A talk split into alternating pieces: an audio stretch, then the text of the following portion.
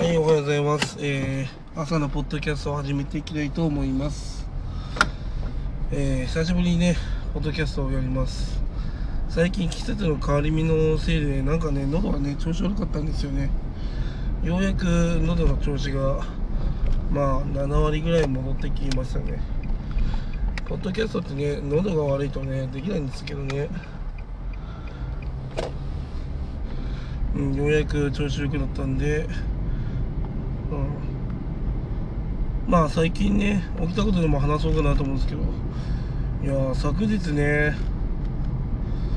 マンション投資のね電話が来たんですね。セールス電話で、それが何が問題かっていうと、私の会社名をしてるんですよね。どこで働いてるかっていうのをしてて、まあ電話してくるわけですよ。なんで知ってんのかなみたいなうん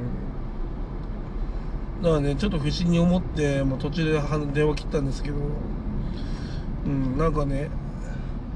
なんかの当てがあってしてるみたいですね。まあさすがにちょっとね不愉快な気持ちだったんで、自分の会社にねまあちょっとあのー、報告をあげましたけど、もしかしたらね漏れてんじゃないかなみたいなね。でも簡単にね会社のデータって吸い上げることってできるんですよね。あのー、要はシステム屋だったらわかると思いますけど、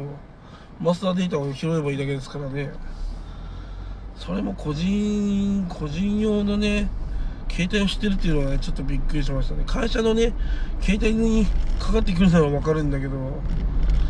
個人用の携帯にねかかってくるっていうのは衝撃だったなと思いますね。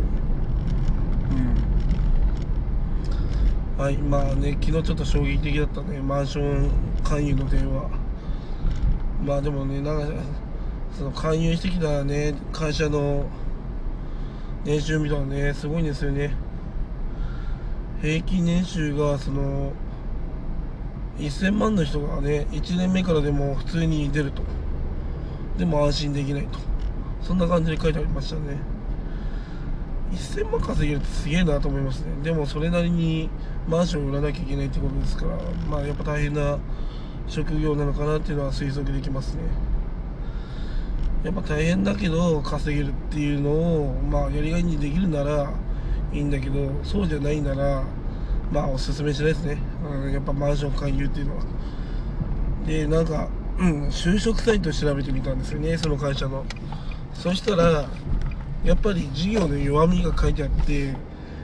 在宅ワークになってしまうとテレアポ業界っていうのはすごく大変らしいです。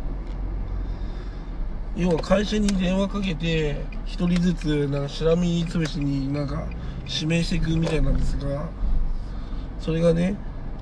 できないらしいんですよ在宅ワークだと。だから誰に電話かけていいか分からないから、うん、電話ができないとまあそもそもねテレアポはダメらしいんで、うん、まあ大変な業界だなと思いましたね。と同時にねテレアポでねまあ、うん、ねマンション売れるんだったらね世話ないっすよね。だってマンションって 何, 何百万何千万するわけですからね。そんなポイポイ買える人なんていないわけですから、